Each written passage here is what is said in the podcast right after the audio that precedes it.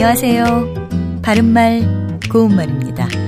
KBS 1텔레비전에서 방송되고 있는 우리말 겨루기에서 나왔던 문제를 짚어보겠습니다. 오늘은 제시되는 4개의 표현 중에서 틀린 말을 골라서 고쳐 쓰는 문제입니다.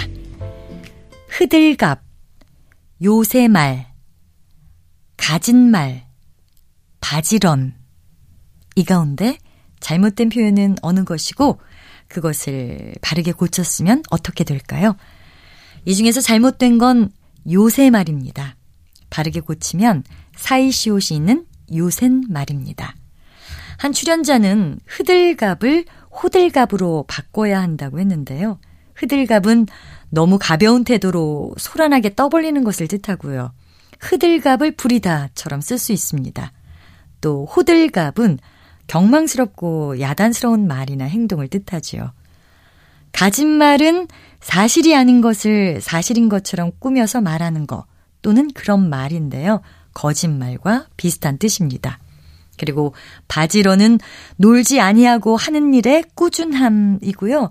부지런과도 마찬가지 의미입니다. 결국에 흐들갑과 호들갑, 가진말과 거짓말, 그리고 바지런과 부지런은 표현상의 어감의 차이는 있지만 서로 단어의 실질적인 뜻은 같습니다. 반면에 요사이 두루 많이 쓰이는 말을 뜻하는 요샌말은 고유어 요새와 말이 합쳐진 것이고요. 사이시옷을 적도록 돼 있습니다.